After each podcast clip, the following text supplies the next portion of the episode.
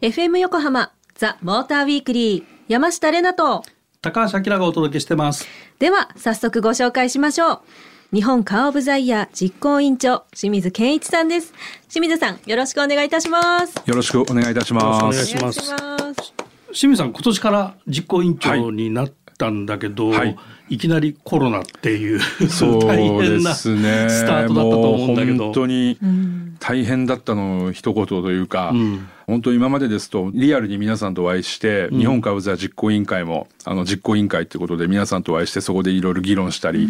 えーお話ししたんですけども全部リモートでうん。やりまして、ん。でまあ日本カブザ屋の試乗会とかも今までとちょっと違う場所でやったり、えーやり方も変えたりとか、うん。あと最終選考会もねアキラさんも参加されてましたけど、うん。あの会場を借りて皆さんお呼びしてやってたのも、うん。あの今回あのスタジオを借りて最小限の人数で、YouTube で配信して終わりというような形になりまして、まあもちろんそのやってよかったっていうのももちろんあるんですけどもあの YouTube の方も、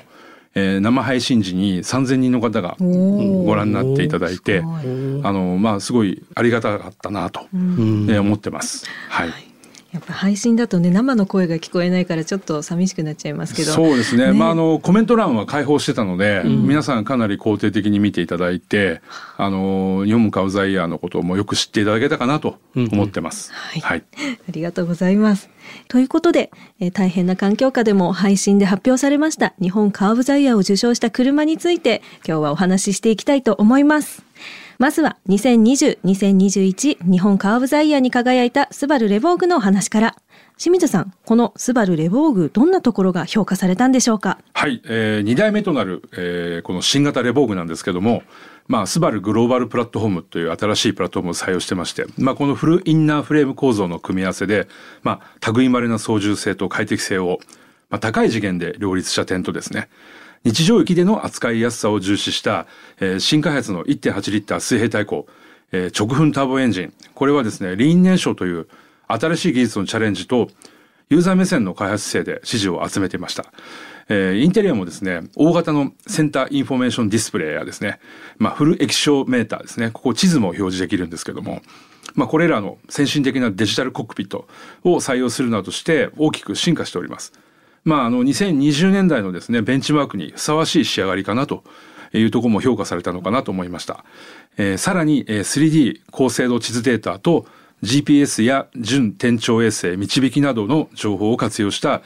高度運転支援システム、おなじみのアイサイトの進化版アイサイト X を設定しながらこの装着者の価格が、えっと、税込みで348万7千円スタートという、まあ、コストパフォーマンスの高さも、えー評価されたと思っております。おおなんか高次元だったりもなんか高精度だったりすごい高度な技術がギュッとされた、はい。印象ですね、はい。あのホームページを見たんですけどなんか10点を入れている方が多かったと思うんですけどこれは配点はどうだったんでしょうか？はい、えー、まずね最初にですねあの日本カーブザイヤーの投票方法からご説明いたします。はい、はい。投票はですねあの持ち点配分法によって行いまして選考委員の皆さんが25点の持ち点を、え対象10社、まあ、いわゆる10ベストカーのうち、え5社に配点して、えそのうち最も高く評価する車に対して必ず10点を配点します。えーただし10点を与える車は1台1社だけで、えー配点の際に少数を用いず、えー、全て整数で投票いたします。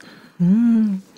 その投票の傾向っていうのはいかがだったんでしょうか？そうですね。あのレボーグに関しては、はい。にあの60人いる選考委員の中で、えー、25人の方が10点を配点されました。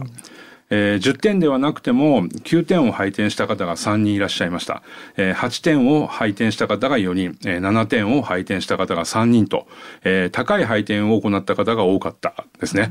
で、まあ、いわゆる選考委員の、えー半数以上が7点以上を配点しています。まあ、レボーグに関しては、まあ、高得点をまんべんなく取って、えー437点という、えー総合得点を獲得しています。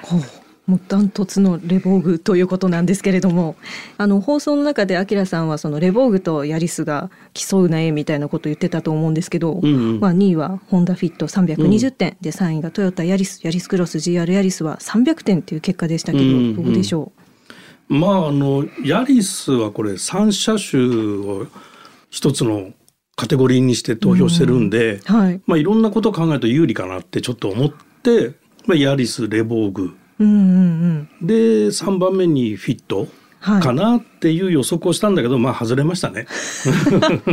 はい、外れました。え、え清水さん、この日本カーオブザイヤー、他にもいろいろな賞があるんですよね。はい、えー日本株材はですねいわゆるこの日本の国産車が日本株材に選ばれた場合には輸入車のですね最高得点者にインポートカーボザイヤーが贈られます、えーまたですねあの今年から秀でた内外装デザインを持つ車を選ぶデザインカーボザイヤーえー革新的な環境安全その他の技術を備えた車を選ぶ、えーテクノロジーカーボザイヤー感動的なドライブフィールを味わえる車を選ぶ、えパフォーマンスカーボザイヤー。えそして、え総合的に優れた軽自動車を選ぶ軽カーオブザイヤーの4部門を新設いたしました。特に軽カーオブザイヤーは日本の技術が詰まった、まあ、究極のドメスティックカーである軽自動車を評価する日本カーブザイヤーとしては初めての商店になります。それで清水さんこの新しい商店も含めてなんですけど今年はノミネートって何台ぐらいあったんですか？今年はですねあのかなり豊作で豊作えーはい、はい。あの45社ノノミネートがありました、えー、と嬉しい限りなんですけど。コロナでねだいぶ前半心配したんだけど、そうですね。例年よりは結果的には多いんだ。多かったですね。あのここ数年で一番多いかなっていう感じです。本当になるほどありがたいあり話で。がたい話。はい。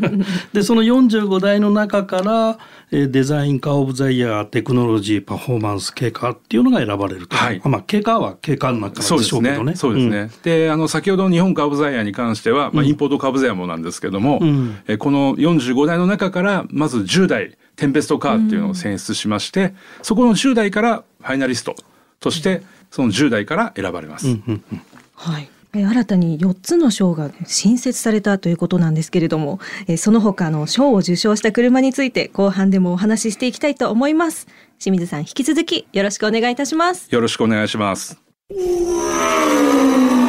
Motor Weekly. 今夜は日本カーオブザイヤーの実行委員長、清水健一さんをゲストにお迎えしてお届けしています。清水さん、引き続きよろしくお願いいたします。よろしくお願いします。後半では先ほどご説明いただいた様々な賞についてお話ししていきます。えまずはインポートカーオブザイヤーについてお聞きしようと思います。えこちらはプジョー 208E208 が受賞されましたが、その受賞理由についてお聞かせください。はい、プジョー 208E208 なんですけども、はい。えーこれはあのプジョーブランドとして初めての受賞になりました。えー光合成ボディとしなやかに動くサスペンションの組み合わせで実現した、まあ、クラスを超えた上質な乗り心地とドライバーの意のままにライントレースするハンドリング。あとフランス車らしい内外装の高いデザイン性ですね。あと精微な作り込みも魅力で、まあ、あと発進時から豊かなトルクを発揮してガソリン車並みの同様のフットワークを持っているえー400万円を切るですねあの EV モデル E208 も選べる点も評価されました。これあの僕も乗ったんだけど、めちゃめちゃいいって話を 大絶賛ですよね、これもね。懐かしい。だからまあ予想通りの受賞かなって感じがするな 個人的には。なるほど、えー続いてはデザインカーオブザイヤーを受賞した松田 MX30 についてお願いします。はい、松田 MX30 なんですけども、はい。まあ、SUV スタイルを採用してますけどもこれ観音開きのフリースタイルドアを採用してます、まあ、昔あった RX8 と同じドアの開き方なんですけども、まあ、これの採用で新しいスペシャリティカーを提案した点やですね。インテリアにコルク素材やリサイクルファブリックプレミアムヴィンテージレザレットと呼ばれるですね人工皮革を採用するなどサスティナビリティとデザインの両立を評価したというふうになってます。うんこれねこれ乗ったよね。はい私も試乗させていただきました。その観音開きのドアっていうのが生まれて初めてだったので、まあ、海辺で乗ったんですけどその開放感たるやあとはなんかミニマルが好きなこのなんかマックとかアップル製品に囲まれたあの若い男性とかが好きそうだなって思って、えーうん。乗ってました。そうですね。あのインパネのデザインとか、はい。あの液晶のタッチのエアコンの操作スイッチとか、はい。あのデザイン自体もなんかこう無駄を削いだようなとこも、はい。まああいわゆるそのアップル製品みたいな イメージは確かにありました。ありがとうございます。えー続きまして、テクノロジーカー・オブ・ザ・イヤーを受賞したアウディ・イートロンスポーツバッグについてはいかがでしょうか？はい、えー、アウディ・イートロンスポーツバッグなんですけどもあの今年の9月に1320万円という価格で登場しました、えーまあ、高度な改正システムを備えたあの発電蓄電テクノロジーの採用とあとまあ電気自動車っていうとキーンっていうまあああいう音が入ってくるんですけども、まあ、こういったノイズを一切排除して、まあ、あの価格に見合ったプレミアムモデルらしい快適性を実現しています。あとですね、インテリアもですね、あの、大型スクリーンなどを採用したインテリアですね。あと、デジタル式のバーチャルエクステリアミラーの設定も、まあ、EV 専用車らしい演出だというところも評価されています。で、まあ、実用的な、まあ、405キロという航続距離も評価を集めておりまして、今後日本市場では、アウディ e トロン SUV というですね、あの、モデルも導入が予定されております。ありがとうございます。パフォーマンスカーオブザイヤーでは、えー、初めてのノミネートとなったアルピナから BMW B3 が受賞しましたが、こちらはいかがでしょうか？はい、えー、BMW の3シリーズをベースにですね、あのドイツのアルピナ社が手がを入れた、えー、ハイパフォーマンスカーです。えー、価格は1229万円で、まあ、どんなシーンでも最高のパフォーマンスを発揮するスポーツサルーンということで、ハイスピード域でも難なく走り切るポテンシャルを持っているというところも評価されました。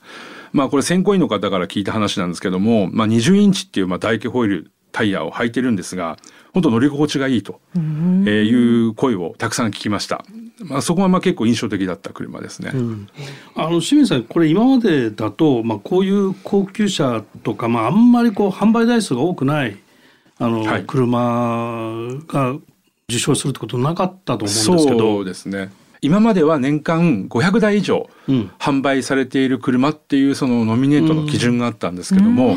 え今年からはこれを撤廃いたしました。はい、あのまあそういうことによって、まあアルピナのような少量生産、少量販売の車も、あのノミネートできるという状況に変わりましたね。あじゃあこの後は例えばフェラーリとか、はい、そういうのがノミネートされる可能性も。あの条件さえ整えばあの選考員の皆さんが、うん、あのきちっと乗って評価できる環境が整えば十分ノミネートされると可能性はあると思ってます。ああそうなんですか？今年なんかそういう他にもあったんですか？はい、そうですね。一応まああのそういうまあ市場環境が整わなかったので、うん、あのノミネートはちょっと叶わなかったんですけども、えー、それこそ本当にあのポルシェとか、えー、あタイカン？タイカンですねとかのお話はあのいただいていて、うんうん、まあちょっとあの残念ながら市場環境が整わなかったということで、みんなが乗れなかったそうですね。なるほど、はい、間に合わなかったのかな？そうですね。うん、なるほどなるほど。はい最後は、えー、軽カーオブザイヤーに選ばれた日産ルークス三菱 EK クロススペース EK スペースの受賞理由を教えてください。はい、えー、軽カーオブザイヤーですね。日本カーオブザイヤー初めての賞典なんですけども、えー、こちら今年選ばれたあのルークスと、えー、EK クロススペースと EK スペースなんですけどもまあ実用性の高いスーパーハイトワゴンボディながらコントロールしやすい安定感の高い走行性能で軽自動車の水準を引き上げたという点が評価されました。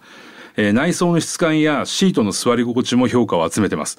えー、さらに登録者と同等性能の、まあ、日産ではプロパイロット、三菱ではマイパイロットと呼ばれてますけども、まあ、この先進安全運転支援システムの採用も、まあ、大きな選考理由になっております。うん。まあ、軽自動車でね、ACC がついてるっていうのも本当さ、びっくりしたけどね。びっくりです、本当にこれは。私もあの初めて試乗した時にその軽のイメージが変わってこのおかげで、うん、なんかジャイロ機能でもついてるんじゃないかぐらい安定したのがすごい印象的でした。うん、ということで家計士で受賞理由をお聞きしてきましたが、え清水さんから見てまた明さんからも見てこの2020年の自動車業界はどんなふうに感じましたか？そうですね。あの、まあ、日本株座選ばれた今年、レボーグが、あの、日本株座屋の栄冠手に入れましたけども、まあ、先ほどもお話しましたけども、今年のノミネート者は45台ということで、うん、まあ、近年稀に見る豊作だったと。うん、で、2020年の自動車業界ですけども、日本の、まあ、あの、新車にしても、まあ、どの車種にしても、まあ、あの、自動運転に向けた安全性能の進化と、うん、まあ、パートレーンの電動化ですよね。うんうん、あと、まあ、エモーショナルな走りとデザインっていう、まあ、この辺が、まあ、キーワードになってんのかなと思いました。なるほどね。はい。まあ、あの商店が新しく変わった部分もあるので、まあ、これから一般の人の評価がねどういうふうに伝わっていくかっていうのは、うん、まあ、ちょっと時間経たないと見えてこないんだけど、うんね、車としては、まあ、あの政府が2030年から電動化みたいなことをね、うん、すごく盛んに言ってるんだけども、まあ、まだ今年の商店を見るとそこまで電動化がこう前面に出てくるようなカラーにはまだなってないかなっていうのが、はい今のところの状況ですかね。でこれだから来年以降からだんだん変わってくるのかなっていう印象を持ったかな。まあ今年はだからそのテクノロジーオブザイヤーであのウェブのねイートロンが入ってるぐらいかなっていうところなんでね。はい。はい。まあ、車のね変革期を迎えているっていうのをもう番組でよく話しますけれどもこれからの10年もどう進化するのかが目が離せないと私は個人的に思います。うんね、はい、はい今夜は日本カーブザイヤーの実行委員長清水健一さんをお迎えしてお届けしました。清水さんありがとうございました。ありがとうございました。ありがとうございました。さあ今夜は日本カーブザイヤーの実行委員長清水健一さんをゲストにお迎えして日本カーブザイヤーで受賞した車を中心に2020年の車についてお届けしました今年最後の放送が終わってしまいますね。うん、まああの毎年こう恒例でやってるっていうことが今年はあのコロナの影響でいろんなものが中心になってね、はい、うまくあの1年が過ごせなかったっていう人もいっぱいいると思うんだけども、うん、まあ、このカーブ・ザ・イヤーはね今年あの、まあ、リモートでやったり YouTube 使ったりとか、はい、いろんなアイデアでうまく乗り切れたかなと思うんでね、うん、あの例年通りにイヤーカーが決まってよかったなとは思うんだけどね。素晴らしいですね。うん、でまあそういう中で、山下玲奈の今年の漢字一字は何ですか？おこの流れできましたね。え私は新しいっていう感じですね。新どういう意味ですか？えっとこのラジオパーソナリティをやってみたりとか新しいことへの挑戦とか、新しい環境なんか新しいことまみれでした。うん、ああ、あきらさんは？はねあの、卒業の卒という一時ですね。いいですね、意味も卒業で会社辞めました、フリーランスおめでとうございます。はい。あのフリーですね。フリーです 自由です。であ、はい、最高です。はい、はい、ということで、うん、ここまでのお相手は山下れなと高橋明でした。良いお年を